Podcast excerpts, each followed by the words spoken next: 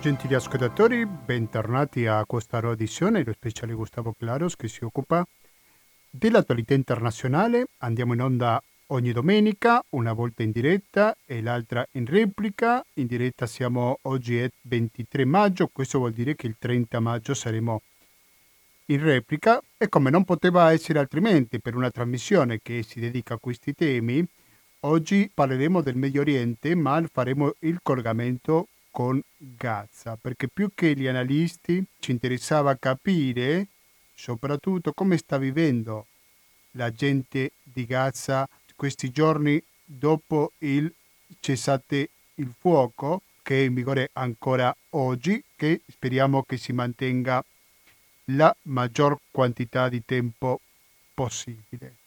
Questa è una parte, quindi dopo il caricamento con Gaza torneremo in Italia. Torneremo in Italia perché c'è una cosa che magari più di uno ha fatto delle domande. Mi sto riferendo a come hanno trattato i mezzi di informazione italiani la questione medio orientale. Quanto bene si è raccontato questa storia, quanta imparzialità c'è stata, ci vuole o meno equidistanza con un conflitto di questo genere? Proviamo a capirlo con una persona che ha scritto su questo argomento e lo avremo qua in diretta sulle frequenze di radio cooperativa. E poi cambieremo argomento, ma anche la violenza è in primo piano perché proveremo a capire la situazione delle mine. Le mine in buona parte del mondo, qual è questa situazione, dove ci sono, dove non ci sono, cosa si fa per distruggerle, se si fa qualcosa o meno.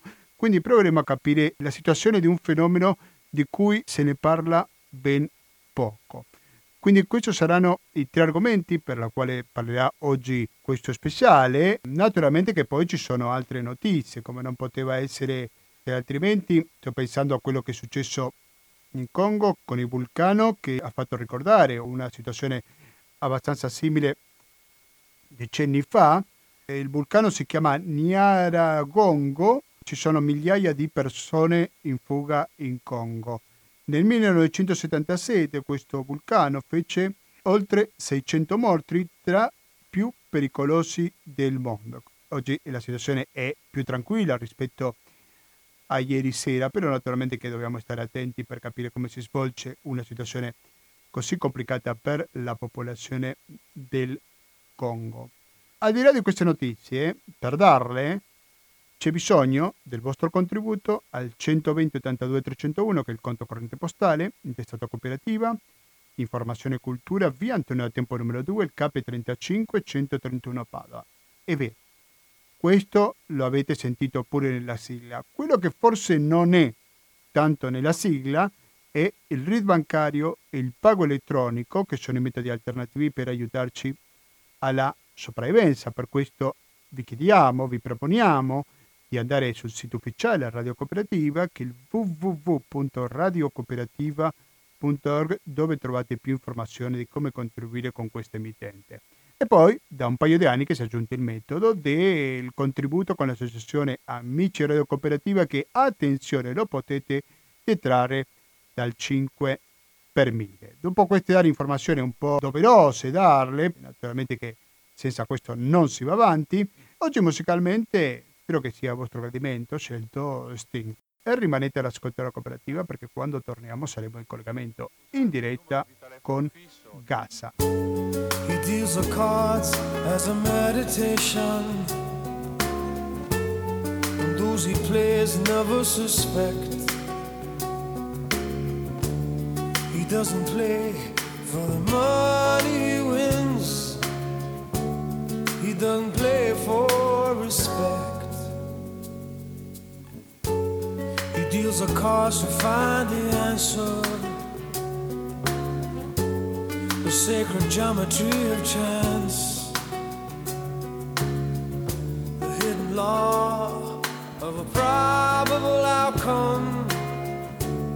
The numbers lead a dance.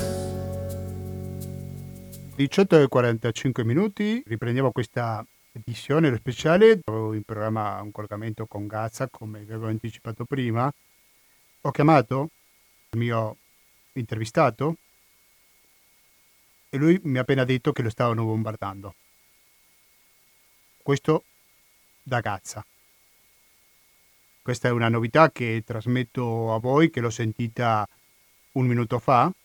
Proveremo a capire un po' meglio questa situazione. Io, naturalmente che se stai in una situazione del genere non è che ti metti a parlare a telefono né con una radio né con nessuno. Vedremo se nei prossimi minuti troviamo qualche informazione, però sto parlando di informazione che sta succedendo adesso.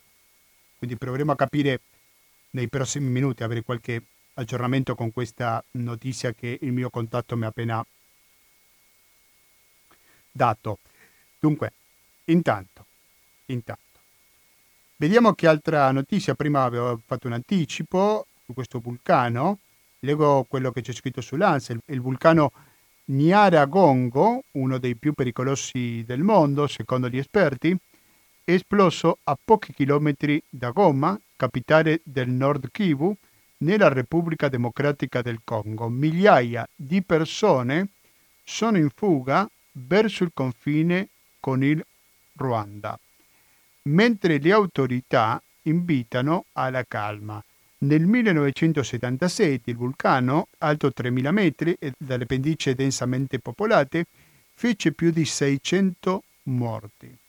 Il governo della Repubblica Democratica del Congo ha ordinato l'evacuazione della città di Goma dopo l'eruzione del vulcano del Monte Niaragongo che domina la città di confine. Il piano di evacuazione per la città di Goma è stato attivato, ha twittato il ministro delle comunicazioni Patrick Muyaya. A Goma vivono circa 250.000 persone. Nella notte la colata di lava scesa sulle pendici del vulcano Yaragongo si è fermata alla periferia della città di Goma. Dal fiume di lava nerastro e sempre instabile, continuano tuttavia a sprigionarsi fuoco e forti fumi. Migliaia di persone intanto sono fuggite dopo l'eruzione. Anche prima dell'annuncio ufficiale, le persone avevano iniziato a riempire le strade e portare via ciò che potevano mentre si dirigevano fuori dalla città, dove l'ultima grande eruzione ha ucciso 100 persone. Quindi piovuto su bagnato, diciamo una situazione sicuramente molto difficile per quanto riguarda quello che sta succedendo nella Repubblica Democratica del Congo. Vedremo se avremo qualche aggiornamento prima di concludere oggi alle ore 20 questa edizione. Naturalmente che si vada all'ANSA a qualsiasi altro sito, ovviamente che tutto è centrato sulla tragedia alla funivia di Montarrone, che ci sono 13 vittime, due bambini gravi. Siete sempre all'ascolto di Radio Cooperativa in questa edizione che aveva in programma comunicarsi con Gaza, però per questo bombardamento che ci ha appena comunicato il nostro intervistato è impossibile farla, almeno per il momento. Visto che ci dedichiamo all'attualità internazionale, vado sul post e si trova la notizia della Bielorussia, che ha fatto deviare un aereo della Ryanair, racconta il post, per arrestare un giornalista d'opposizione. Il regime di Lukashenko ha usato una scusa e un jet militare per portare l'aereo a Minsk e arrestare Roman Potrasevich. Le autorità della Bielorussia, inizia l'articolo, hanno costretto un aereo della compagnia low cost Ryanair che stava percorrendo la rotta Atene-Vilnius a deviare il proprio percorso ed atterrare a Minsk, la capitale bielorussa, per poter arrestare un giornalista d'opposizione che si trovava a bordo. Secondo la ricostruzione di Reuters, l'aereo stava sorvolando la Bielorussia ed era quasi entrato nello spazio aereo della Lituania quando è stato affiancato da un jet MiG-29. Con la scusa che ci fossero degli esplosivi a bordo, è stato costretto a cambiare rotta ed atterrare a Minsk. Lì le autorità bielorusse hanno arrestato il giornalista ed attivista d'opposizione Roman Protasevich di 26 anni. Secondo l'agenzia stampa ufficiale Belta, sarebbe stato il presidente Alexander Lukashenko in persona a dare l'ordine di deviare il volo Ryanair.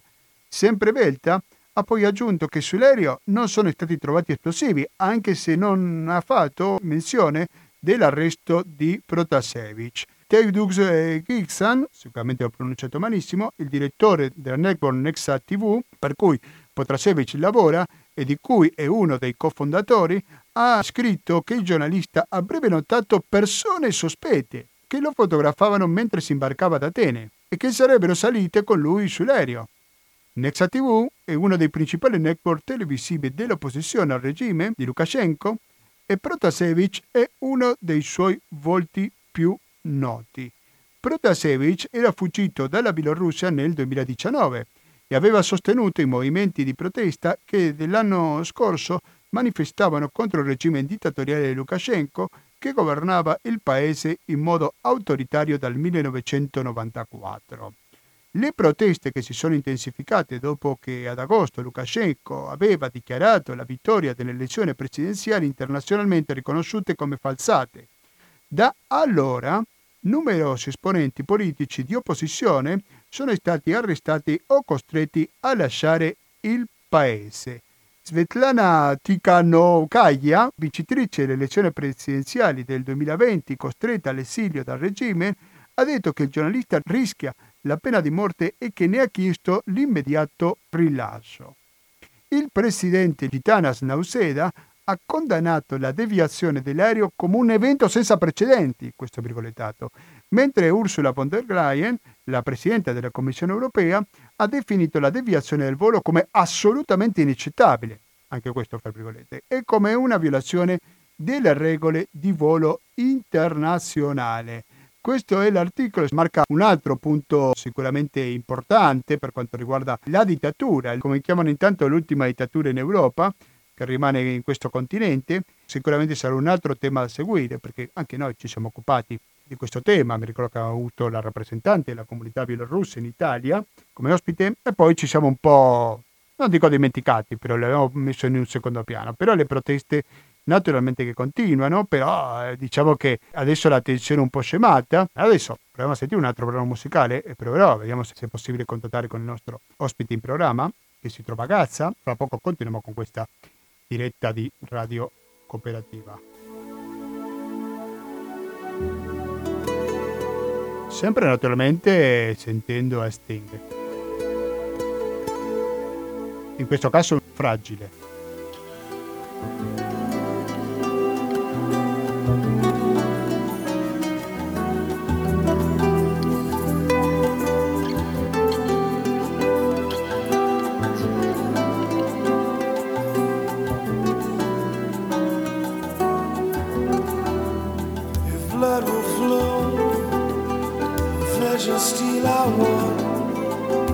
dying in the color of the evening sun tomorrow's rain will wash the stains away. Something in our minds will always stay. Perhaps this final act was meant to clinch a lifetime's argument.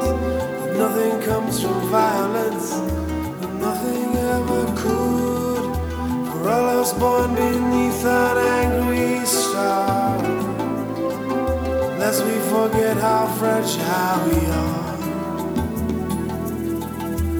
È chiaro che il nostro intervistato è, ha qualche problema per il collegamento internazionale.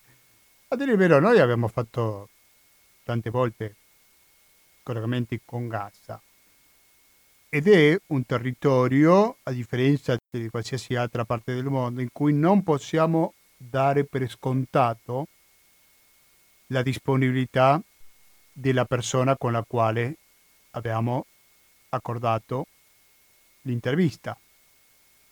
Perché questo? Perché molte volte a Gaza manca la luce. Ricordiamo che i palestinesi hanno la possibilità di usufruire dell'elettricità soltanto poche ore al giorno. Quando accordiamo un'intervista complica perché non è detto che poi quando facciamo l'intervista si possa svolgere normalmente. Vediamo cosa sta succedendo a Gaza, a quanto racconta l'ANSA. Dice autorizzato l'ingresso a spianata, moscheo a gruppi di ebrei, ANP, una provocazione e la continuazione dell'aggressione al nostro popolo. Per la prima volta negli ultimi 20 giorni la polizia israeliana ha autorizzato oggi l'ingresso di fedeli ebrei nelle spianata delle moschee di Gerusalemme, che per l'ebraismo è il monte del Tempio. L'ingresso di ebrei in quell'area è stato temporaneamente vietato in seguito a duri scontri tra fedeli islamici e la polizia durante le celebrazioni del Ramadan. Da oggi la polizia autorizza l'ingresso di ebrei in gruppi di 20 persone al massimo per 4 ore al giorno. All'interno dell'espianata sono scortati da forze di polizia. Immediata la reazione del Ministero degli Esteri palestinesi alla ripresa con visite di ebrei nella spianata delle moschee a Gerusalemme rappresenta una brutale provocazione dei sentimenti dei musulmani. Questo virgolettato è quanto una dichiarazione citata dall'agenzia stampa ufficiale palestinese Wafa. Riapro virgolette, si tratta della continuazione dell'aggressione al nostro popolo in generale e contro Gerusalemme e dei suoi luoghi santi, in particolare, prosegue il Ministero. Vabbè, eh, la informazione finisce qua. Stiamo parlando dell'ANSA, quindi naturalmente che non è che ci siano tanti approfondimenti, perché essendo un'agenzia stampa si dedica più a dare più la notizia recente, non tanto ad approfondire molto. Allora, io ho chiesto al mio intervistato che si trova a Gaza come come dicevo prima, di, almeno se riusciva a mandarmi un audio raccontandomi un po' la situazione che stanno vivendo in questo momento, no? perché sentire la voce in diretta mi sembra che è molto utile. Mentre sto parlando con voi sto chattando con il mio intervistato a Gazza, quindi vediamo se riesce a mandarmi qualcosa così lo possiamo condividere con tutti gli ascoltatori di Radio Cooperativa e sto vedendo come sta registrando un audio in questo preciso istante, mentre vi sto parlando. Non so quanto lungo sarà, però questo vuol dire che fra pochissimo avremo la testimonianza. Sentiamo adesso un brano musicale, sempre naturalmente di Sting, che ci accompagna musicalmente oggi, e quando torniamo magari riusciamo a, a ricevere questo audio e lo condividiamo subito in diretta con tutti gli ascoltatori di Radio Cooperativa. Questo è il bello della radio, la magia della radio che non c'era nessun altro mezzo di informazione. Sentiamo, sentiamo un po' di musica e torniamo fra poco Desert Rose, questo brano che sentiamo subito. A fra poco.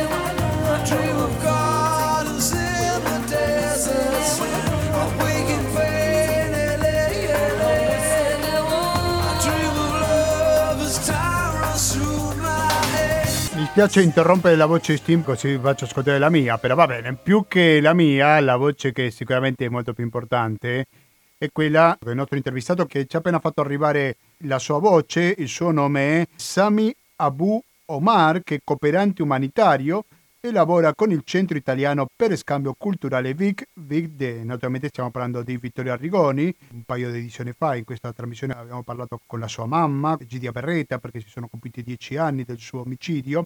Quindi adesso sì, sentiamo la voce di Sami Abu Omar. Oggi praticamente è il terzo giorno dalla finita dalla guerra, dove praticamente è stata la tregua.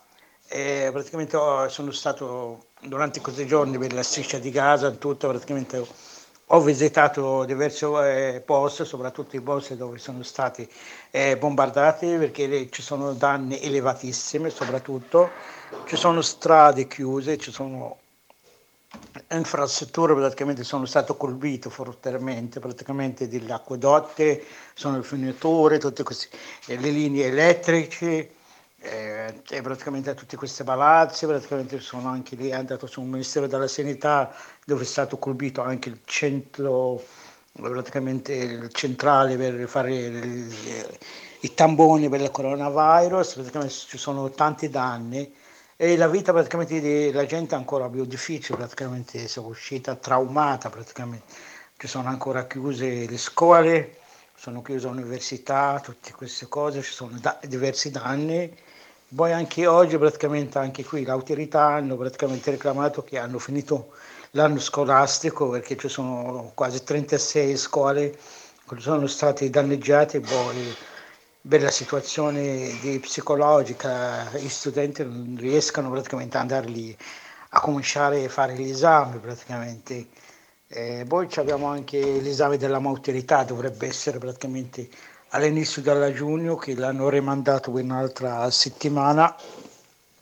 Non è diciamo, una situazione bella di vedersi, poi ci sono ancora chiuse tutta, soprattutto chiusa Eres, chiusa praticamente il confine con Rafa, chiusa Eres praticamente per tutti gli internazionali, per i cooperanti. Oggi praticamente hanno dato notizia che aprirà, per questo sono arrivati quasi più di quasi 300 persone tra capo, cooperanti, tra praticamente anche giornalisti che non sono stati praticamente aspettare gli aerei per tutto il giorno, fine praticamente non hanno fatto entrare nessuno, tutti sono ritornati indietro in Cisgiordania, in Israele, tutti aspettavano che riaprirà domani, poi domani praticamente cominciano un'altra volta a venire e in fortuna che riapriranno.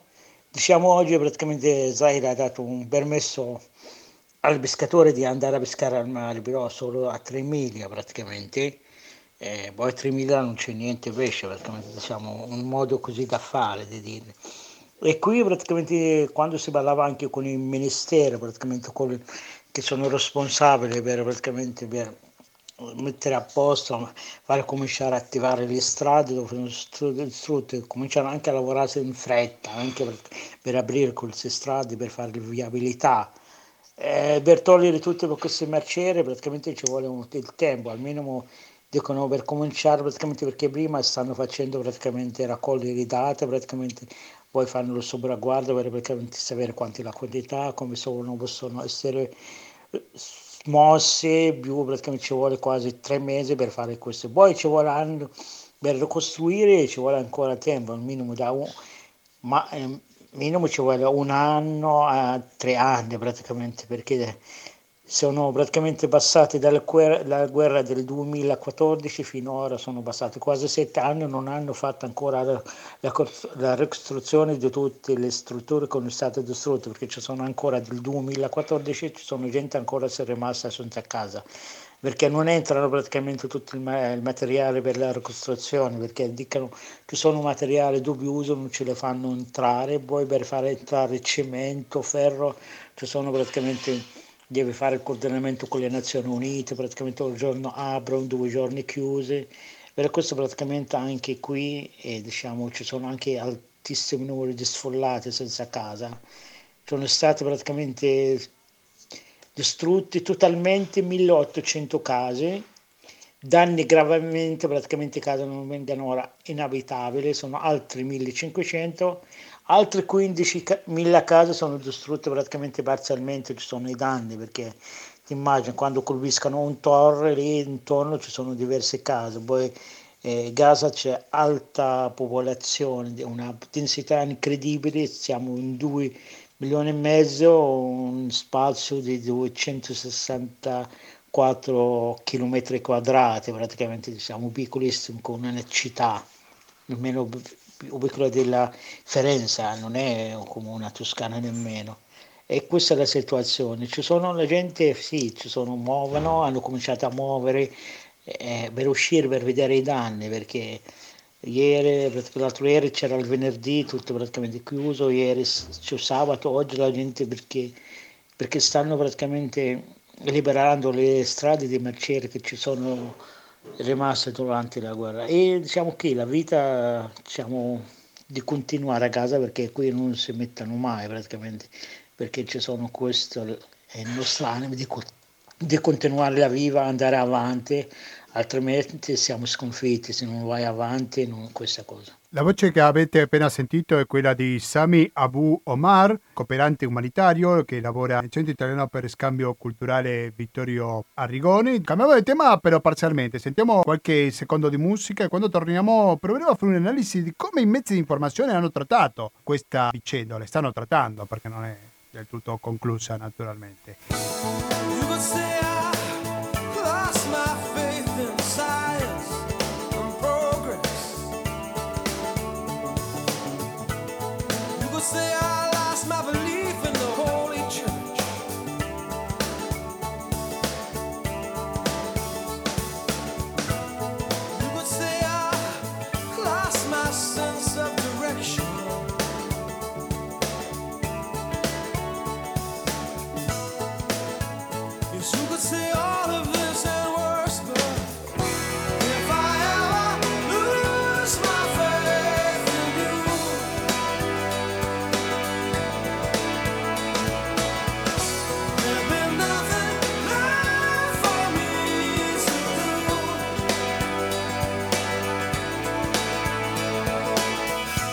Sono le 19.18 minuti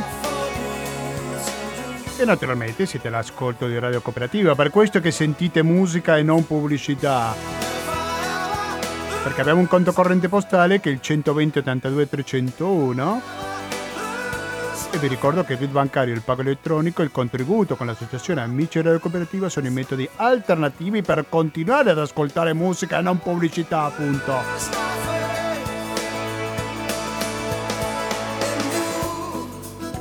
Dunque, e adesso sì, come anticipavo all'inizio, in apertura di questa trasmissione, dopo fare il collegamento a questo, a questo audio che abbiamo appena ricevuto da Gazza, da Gazza ci interessa capire un po' la, la situazione informativa. Io la ritengo, ma questa è un'opinione personale, quindi la potete anche cestinare subito, molto deficiente. Io ho qualche dubbio che ci deve essere una equidistanza quando c'è una così grande sproporzione di forza fra i due contendenti. Una riflessione bisogna farla e una riflessione sicuramente l'ha fatto Fabio Marcelli, lui è un blogger del Fatto Quotidiano, nonché un giurista internazionale che ha pubblicato sei giorni fa sul blog del Fatto un articolo che Palestina, Colombia e compagnia perché i media italiani non informano correttamente. Fabio Marcelli, buonasera e benvenuto a Radio Cooperativa. Mi sente? Eh? Sì, Grazie mille per la sua disponibilità. Lui ha pubblicato un articolo che ritengo molto interessante su, su questo blog che riguarda l'informazione. Lui si occupa anche del caso colombiano, il caso di Ivan Duque, però io centrerei il fuoco, se vogliamo, con l'informazione che arriva da Gaza. Che analisi lei ha fatto se vuole condividere con gli ascoltatori? Come gli italiani abbiamo ricevuto l'informazione che arriva da Medio Oriente? Eh, sì, beh, eh, diciamo che questa informazione è un'informazione che lascia molto a desiderare da vari punti di vista.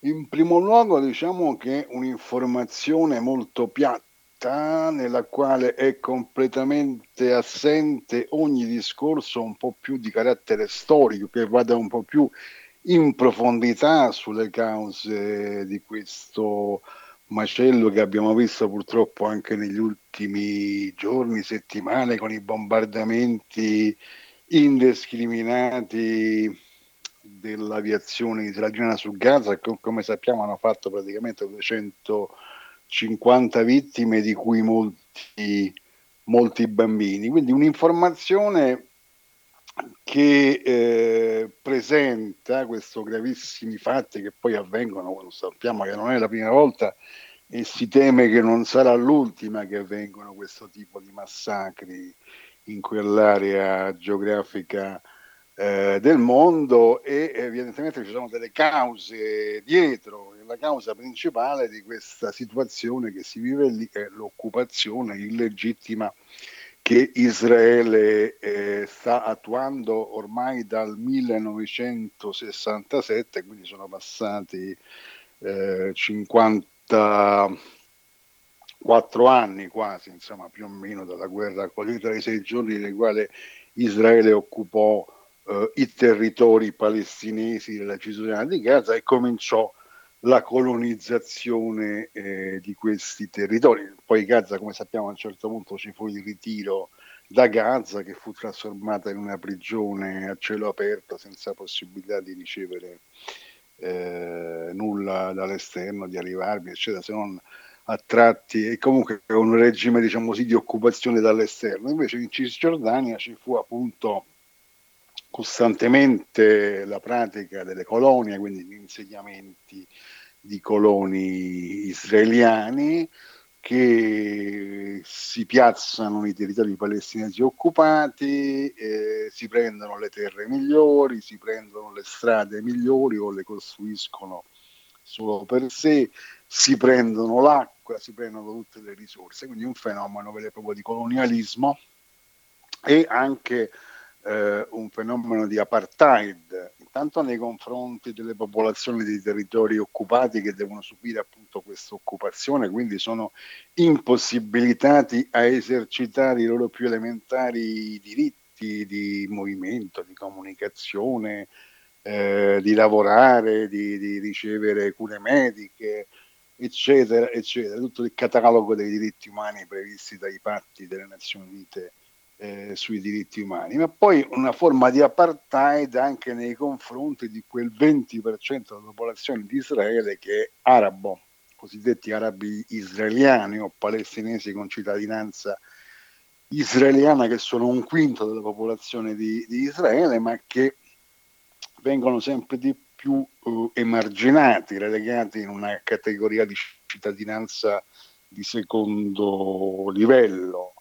Ciò tanto più dal momento in cui con le ultime modifiche delle leggi fondamentali di Israele, Israele ha affermato il suo carattere eh, ebraico, quindi si è trasformato in uno Stato, diciamo così, eh, caratterizzato da un tipo di fondamentalismo sia etnico che religioso, che ovviamente tende a declassare tutti coloro che non appartengono alla categoria, diciamo così, cui è destinata in prima eh, istanza la cittadinanza israeliana, dove appunto si afferma che Israele è uno Stato ebraico. Ora, tutte questo, ovviamente ho detto due, due cose, insomma, in tre minuti, ma tutta un'analisi di fondo si dovrebbe fare. È chiaro che i media poi hanno dei, dei limiti.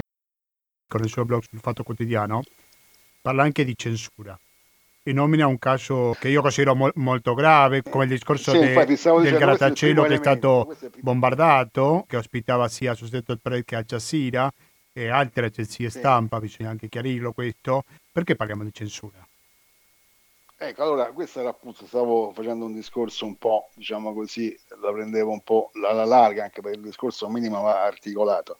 Allora, il primo elemento, questa mancanza di spessore analitico nell'informazione, nel senso che non si va alle cause, pare quasi che ci sia un qualche strano motivo per il quale questi si odiano, non si possono vedere e quindi scoppiano le guerre. Non è così, ci sono cause storiche che vanno approfondite. Questo lo dicono anche una lettera che hanno pubblicato oltre 30 studiosi del Medio Oriente, hanno messo in rilievo proprio questa grande carenza dell'informazione su questi temi. E questo è un primo aspetto. Poi c'è il secondo aspetto che è la censura, come dicevi. E qui c'è intanto un intento chiaro, perché insomma mh, o accrediamo alla favola secondo la quale Hamas aveva piazzato non si sa bene quali sue strutture, risorse, armamenti, eccetera, nel palazzo dove hanno sede le agenzie stampa a Gaza, oppure è chiaro che quell'attacco premeditato fa parte di un piano per mettere a tacere la possibilità mh, di raccogliere informazioni, cioè un- è in atto una strage, abbiamo detto ci sono stati oltre 250 vittime, mh, quasi tutti civili, buona parte bambini, donne, eccetera. E, e- e evidentemente c'è un interesse da parte di Israele che queste notizie si sappiano il meno possibile. Diciamo che anche un po' ingenuo perché poi è chiaro che le notizie si sanno lo stesso, però intanto colpire le principali agenzie stampa esistenti a Gaza, quindi Al Jazeera ma anche Associated Press. Al Jazeera è una delle più importanti agenzie di stampa del mondo arabo, televisione, eccetera, che ha sede, come sappiamo, nel eh, Qatar. Ehm, Associated Press è un'importante, se non la più importante agenzia di stampa del mondo occidentale, anche quella aveva gli uffici in grattacielo di Gaza che è stato bombardato da, dagli, dagli israeliani. C'è, que- c'è, chiaramente un intento censorio, diciamo così, di, di, di andare a colpire l'informazione D'altra parte Israele ci ha abituato da tempo a queste guerre a tutto campo, cioè Israele fa guerra a tutti, anche ai civili, anche alla, alla stampa.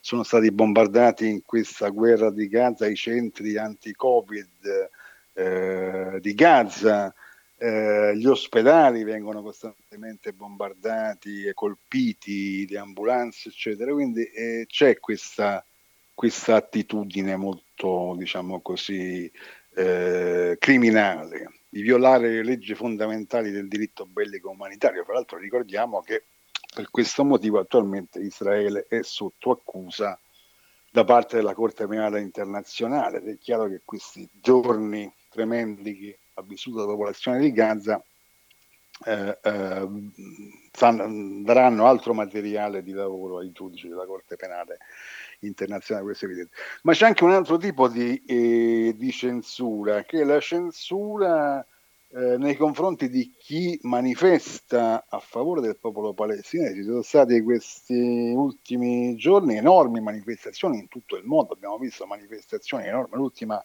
eh, ieri a, a, Londra con 250.000 persone in piazza, una delle più grandi manifestazioni che si siano mai viste a Londra nel Regno Unito eh, manifestazioni enormi negli Stati Uniti, in Canada, in varie città europee, eccetera.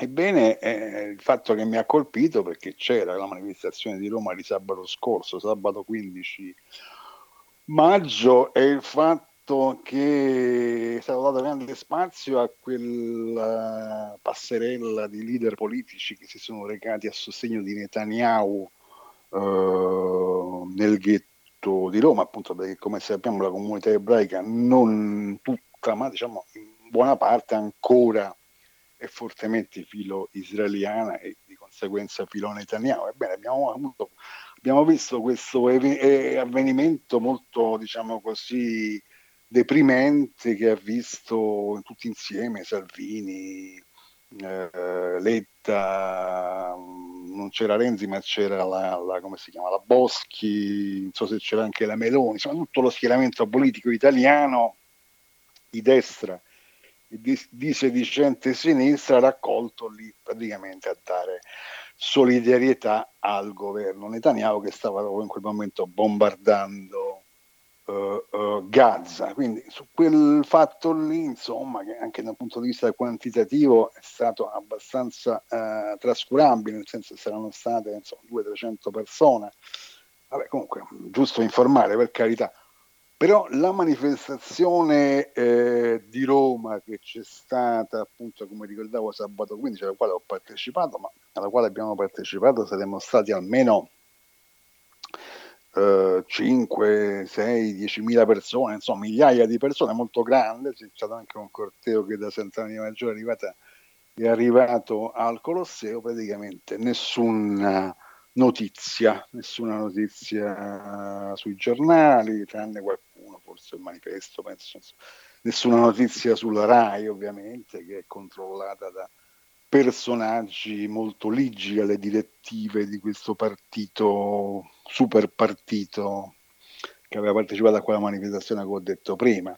L'informazione che sempre passa di solito Fabio Marcelli è quando Israele o le forze israeliane provano ad attaccare le popolazioni civili, dice ma lì dietro c'era Hamas, tutta colpa di Hamas che si mette a bombardare in mezzo ai civili. E questa è l'informazione che viene diffusa a tutti i i mezzi di informazione, però non ci potrebbe essere delle domande quando ci sono questi, le, questo è la discorso. ovviamente con la quale Israele cerca di giustificare i bombardamenti, cioè noi sì, abbiamo stati queste vittime, però questi avevano messo le armi in mezzo ai bambini, quindi era praticamente inevitabile che venissero colpiti anche i bambini. Questo tipo di, di, di tesi qui viene accolta senza battere mettere ciglio da parte. Ecco, questo che mi chiedevo, perché non si fanno delle domande quando ci sono versioni di questo tipo?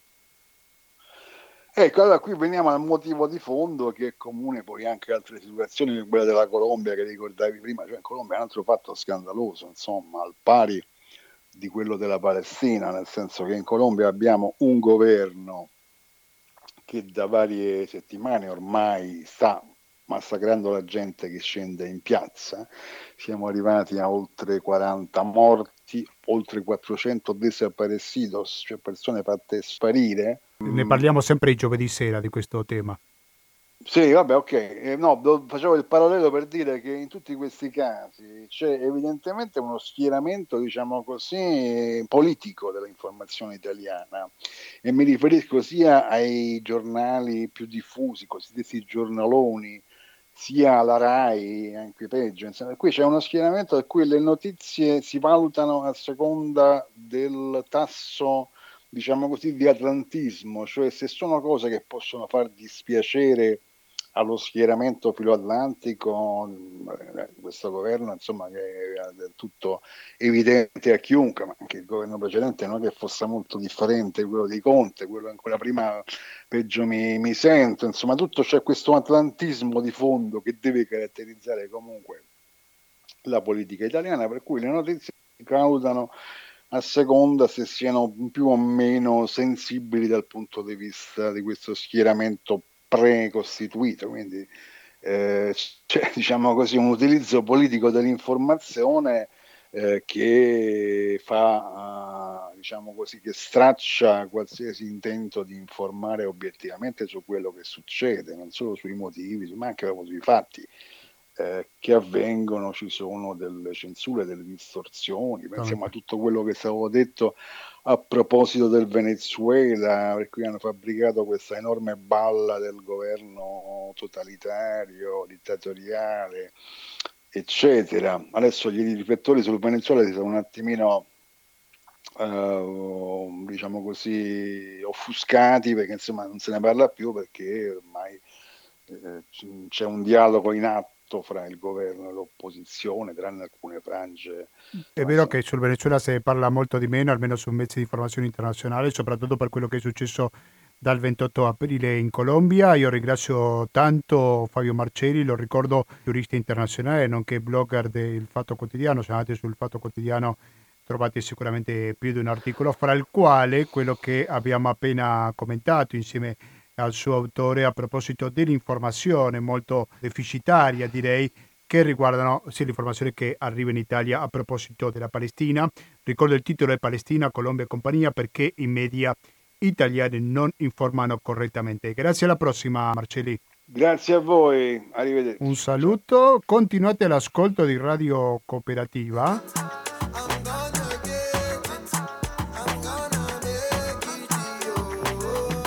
Perché cambieremo completamente argomento, eh, perché parleremo delle mine anti-uomo. Eh. Cosa succede con questo fenomeno che, prima stavamo parlando di mezzi di informazione, ha una diffusione molto minore a quella che merita? Ma è così? Lo scopriremo fra pochissimo con il nostro ospite. You can hear it in my accent when I talk. I'm an Englishman in New York. You see me walking down Fifth Avenue.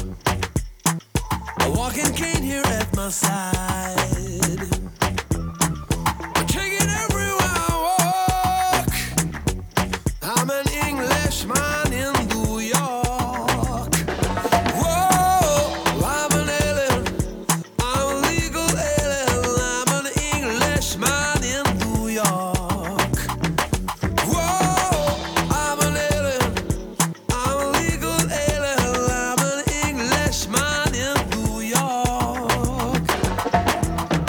19 e 40 minuti, siete sempre all'ascolto di Radio Cooperativa. Apriamo l'ultima pagina di questa trasmissione dedicata all'attualità internazionale. Siamo partiti con Gaza, poi abbiamo analizzato come i mezzi di informazione si sono occupati di questo tema e credo che un argomento di cui se ne parla veramente poco è la questione delle mine anti-uomo. Guardando un'agenzia molto importante come l'agenzia stampa Dire, c'è una- un articolo che afferma le mine antipersona uccidono ancora l'Europa è ferita. Questo è un articolo che è stato pubblicato dall'agenzia Dire, il cui autore è Vincenzo Giardina, che è dall'altra parte della linea. Vincenzo Giardina, buonasera e benvenuto per la prima volta a Radio Cooperativa. Mi senti? Sì, Ah, buonasera. ok, perfetto, buonasera, grazie mille per la tua disponibilità. Vincenzo Giardina un giornalista dell'agenzia Stampa Dire, nonché a Oltremare scrivi, no Vincenzo? Sì, Oltremare la rivista è una rivista, eh, un magazine dell'Agenzia Italiana per la Cooperazione e lo Sviluppo che affronta insomma temi legati alla pace e allo sviluppo sostenibile. Eh, sì, molto interessante, poi scrive anche per diversi settimanali, fra cui l'Espresso. Ma perché lo chiamava in causa Vincenzo? Perché ha pubblicato sull'agenzia di Dire, ho trovato questo articolo che mi è sembrato molto interessante a proposito delle mine antipersone che eh, uccidono ancora, parla dell'Afghanistan, parla di diverse parti del mondo. Qual è la situazione? Possiamo fare un panorama della situazione attuale delle mine che ci sono nel mondo? Mi rendo conto un po' generica la mia domanda, però ecco, proviamo a fare qualcosa se possibile. Certo, allora diciamo che eh, gli ultimi 20 anni, 25 anni sono segnati da un tentativo eh, di migliorare le cose. Parto da un eh, trattato, da un accordo internazionale eh, siglato ad Ottawa in Canada nel 1997, un trattato che ha come obiettivo la messa al bando eh, delle mine e poi anche la distruzione delle- degli arsenali e la liberazione di territori, eh, eh, dei territori dalle mine. È un trattato a cui hanno aderito nel corso degli anni eh, più di 160, credo addirittura 164 stati, che è l'80% degli, eh, del totale degli stati del mondo.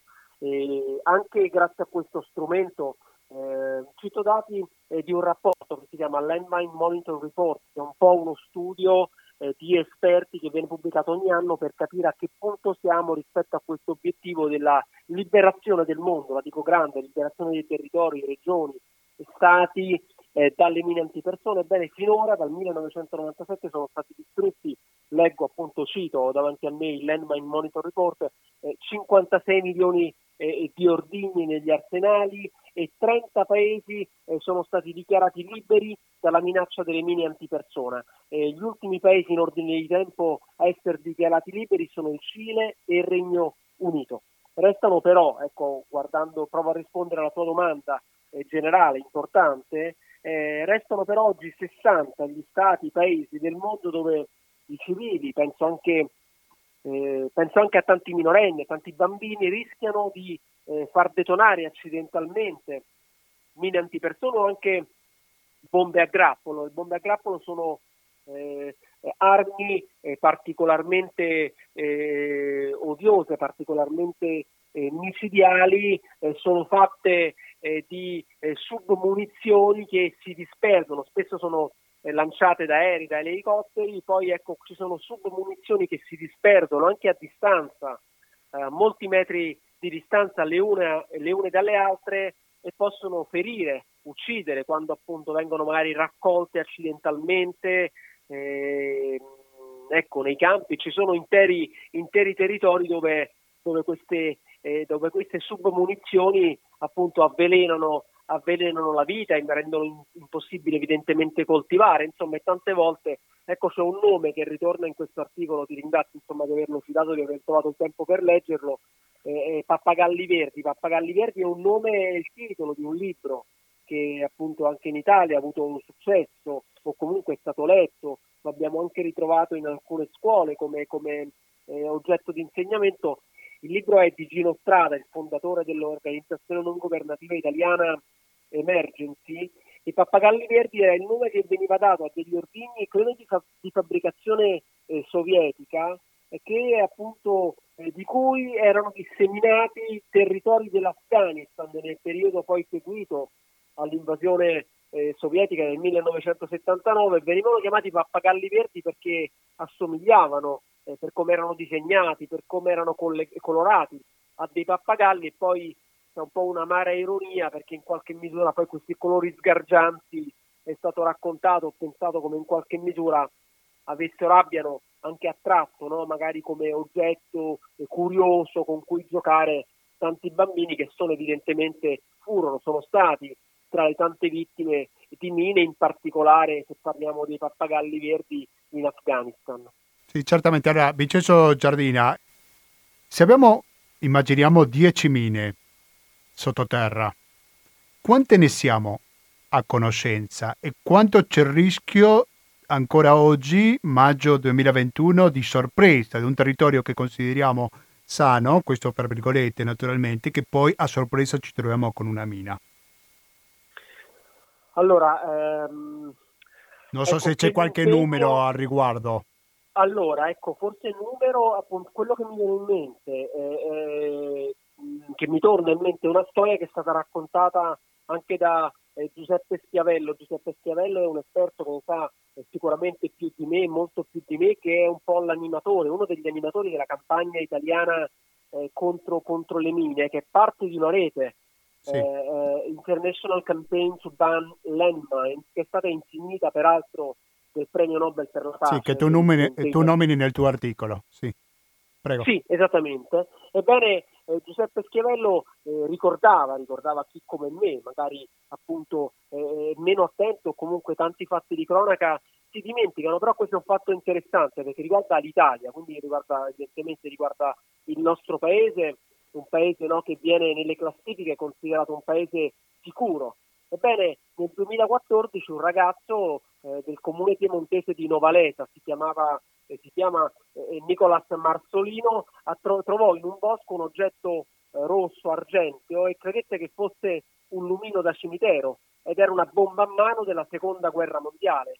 E, ecco, eh, perse una mano e divenne cieco, quindi insomma parliamo di un episodio accaduto sette anni fa eh, in Piemonte per dire che insomma anche un paese come l'Italia, che immaginiamo come un paese sicuro, lontano dalla guerra oggi, ancora sconta eh, ciò che è stato, che è accaduto anni fa. E poi ecco un, un elemento, appunto, evidentemente in questo rapporto, nell'Enmine eh, eh, Monitor Report, ci sono paesi come l'Afghanistan, l'abbiamo citato, c'è la Siria, sono, c'è la Colombia, paesi che sono associati, nel caso della Colombia penso evidentemente da molti decenni, a situazioni anche di conflitto, la Siria evidentemente dal 2011 vive una situazione con milioni di sfollati e profughi di conflitto civile, però dentro questo rapporto c'è anche l'Europa, anche qui un'Europa che si vuole eh, più unita, in cerca di pace, integrata, ebbene c'è stato ai confini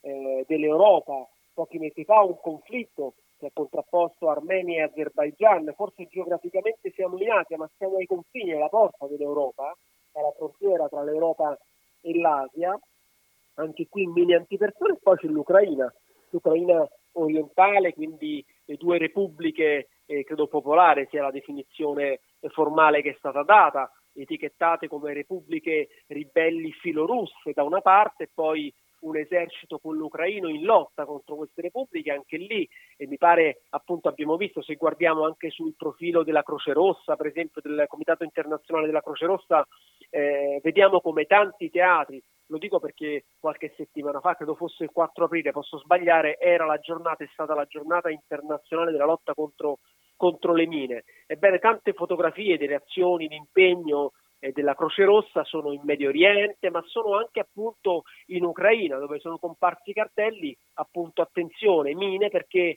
eh, ci sono dei pezzi di territori eh, dove, dove ci sono tante mine, insomma, quindi è un problema che è anche, che è anche europeo. Europeo e anche purtroppo si trovano in Asia. Dentro al tuo articolo parla il caso di Myanmar, che pare anche di gruppi armati non statali in più paesi. Non so che informazioni hai su questo paese asiatico, Vincenzo. Allora, eh, guarda, eh, sul, paese, sul Myanmar eh, Ciro forse può essere interessante per gli ascoltatori comunque che sono appunto interessati ai fatti internazionali. Di Myanmar abbiamo scritto anche in Italia, in Europa si è scritto perché il primo febbraio c'è stato un intervento militare, è stato deposto un governo guidato di fatto da Aung San Suu Kyi, eh, premio Nobel per la pace, agli arresti da allora ci sono state manifestazioni di piazza, ci sono stati spari in piazza, ci sono stati eh, morti, contestazioni. Ebbene, eh, in giorni di violenza su alcuni eh, portali e testate di informazione birmane, penso a Irrawati, eh, sono comparse le immagini di un bossolo. Qui non parliamo di mine in questo caso specifico, parliamo però di armi. Ecco, un bossolo prodotto da un'azienda livornese eh, Cedite il, è, il, è, il, è il nome, eh, che quindi sono arrivati in Myanmar. È un boss, un proiettile che è stato utilizzato, esploso contro un'ambulanza da militari eh, in Myanmar nel contesto degli scontri di piazza tra militari e dimostranti. Eh, quindi rispetto al tema delle armi, rispetto al tema difficile e cruciale poi del controllo delle esportazioni delle armi, è chiaro che eh, ci sono eh, da anni sanzioni che colpiscono in Myanmar, però tante volte le armi arrivano attraverso triangolazioni che è difficile controllare, quindi una volta che escono da un paese prendono le vie eh, più differenti. In Italia eh, lo scorso anno abbiamo celebrato il trentesimo anniversario di una legge del 1990 che regolamenta l'export delle armi, le sottopone a dei passaggi parlamentari importanti che è stata considerata anche dai movimenti per la pace, per la non violenza come una buona legge, una legge importante. E però come ricordavi, ecco, mi sono, perdonatemi se ho fatto una digressione su questo tema che è anche italiano, perciò appunto in qualche misura l'ho sentito come bene, vicino. sì. E evidentemente c'è un tema del, eh, come dicevi, di gruppi eh, eh, non statali, di gruppi armati, peraltro anche alla dire il collega Brando Ricci ha lavorato per esempio nei giorni scorsi su un riaccendersi del conflitto tra le comunità Karen eh, in un pezzo di Myanmar e l'esercito del Myanmar, ebbene ci sono delle zone eh, nel Kachin, nella zona dei Karen, dove appunto le mine eh, sono un pericolo reale, un paese dove eh, eh, ci sono diversi focolai e che peraltro appunto in questi ultimi mesi, anche come contraccolpo in conseguenza di ciò che è accaduto al centro, a, a Yangon e a Naipidav, la nuova capitale, ebbene c'è una fase di nuova instabilità, c'è un rischio di riaccendersi di conflitto con ciò che, tutto ciò che anche sul piano umanitario, anzi anzitutto sul piano umanitario ne consegue. Vincenzo Giardina, tu che hai fatto una ricerca su questo argomento, che sei molto ben informato, sei riuscito a farti un'idea di qual è la via di scampo, la soluzione, come si potrebbe procedere per risolvere un problema così diffuso in tutto il mondo? Ehm, allora, Gustavo, quello che posso dire è che insomma è chiaro che poi la politica ha le sue responsabilità. Eh, in questi giorni, come cronisti che seguono le cose internazionali, abbiamo dovuto purtroppo raccontare ciò che è accaduto in Medio Oriente. Penso eh, ai razzi che sono caduti eh, da una parte in territorio israeliano e dall'altra nella striscia di Gaza, questa regione palestinese dove i morti sono stati, credo, in pochi giorni più di 200. Eh, questi, negli stessi giorni in cui eh, cadevano le bombe sulla striscia di Gaza, eh, il eh, quotidiano americano Washington Post ha annunciato, ha riferito dell'approvazione da parte del presidente americano Joe Biden, presidente democratico, eh, di eh, vendite di armi americane a Israele per 735 milioni di dollari.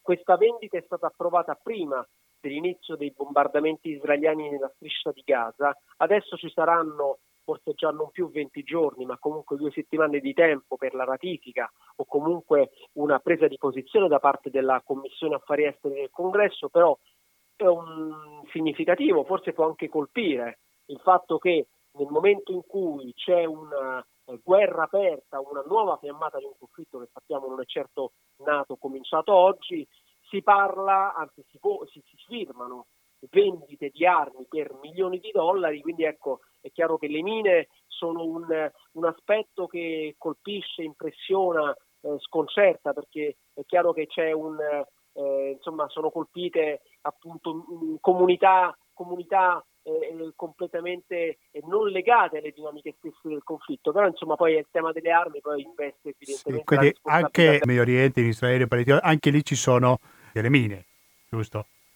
Eh sì, appunto ecco un altro Ah. territorio che è molto, dove è molto, eh, dove è molto insomma, segnato da questo anche il Libano, insomma Sì. sono, sono, sono regioni, eh, appunto eh, a Lanza mi capitò di lavorare, ma insomma è chiaro che Certamente. parliamo di anni fa, il conflitto Iran-Iraq con un collega che aveva perso un arto perché come giornalista andava a vedere delle zone dell'Iran al confine dell'Iraq dove eh, c'era stata la guerra e che erano state minate. Terribile. No, e poi, no, poi giustamente tu ricordavi come Stati Uniti vende le armi, ma poi si presenta come mediatore, no? Però quindi questo è un po'... è un po' difficile da capire. Ecco, io non riesco a capire molto come si riesce a presentare come mediatore quando stai vendendo delle armi, però eh. questa è una domanda che rimane in sospeso. Io ringrazio molto Vincenzo Giardina, lo ricordo, giornalista dell'agenzia Dire, fra gli altri mezzi di informazione, perché prima quando chiedevo dove scrivere, ma è un sacco di mezzi di informazione, però va ritenuto sicuramente l'agenzia Dire, che oltremare che è un web magazine dell'agenzia italiana per la cooperazione e lo sviluppo. Quindi grazie alla prossima Vincenzo, buon lavoro. E grazie a voi, buona serata a tutti. Un saluto, era Vincenzo Giardina, allora l'ho salutato perché sono ormai le 19 e 59 minuti, quindi questo ultimo minuto a disposizione lo approfitto per ricordare che 120 82 301 è il conto corrente postale, che il RID bancario, il pago elettronico e il contributo con l'associazione Amici Radio Cooperativa sono i metodi alternativi per aiutarci alla sopravvivenza. Ecco, se volete mandare qualche messaggio per dire la vostra, qualsiasi cosa, lo potete scrivere alla mail che è la stessa dell'altra trasmissione, cioè di latinoamericano, ovvero latinoamericano gmail.com. Ripeto, latinoamericano gmail.com così mi dite la vostra, la vostra opinione, eh, proposte di argomenti che possiamo trattare sia a livello latinoamericano e ci esprimiamo in questo senso il giovedì dalle 19.10 alle 20.10 oppure a livello internazionale e quindi sto parlando delle domeniche dalle ore 18.30 fino alle ore 20. Mi raccomando continuate all'ascolto della cooperativa perché i due motivi sono straordinari cari ascoltatori. Il primo è materiale resistente che va avanti dalle 20.10 fino alle 21.40 e il secondo, se ci ascoltate in diretta il 23 maggio, è pensieri e parole che va avanti dalle 21.50 fino alla mezzanotte. Se invece ci ascoltate in replica il 30 maggio, nessun dorma partirà sempre dalle 21.50. Materiale resistente sempre ci sarà. Va bene, rimanete all'ascolto della cooperativa da Gustavo Claro, non mi resta più che salutarvi e noi ci diamo appuntamento come al solito con Latinoamericano, ovvero informazione, cultura e musica direttamente dall'America Latina il giovedì, come dicevo prima, alle ore 19.10. Grazie e alla prossima!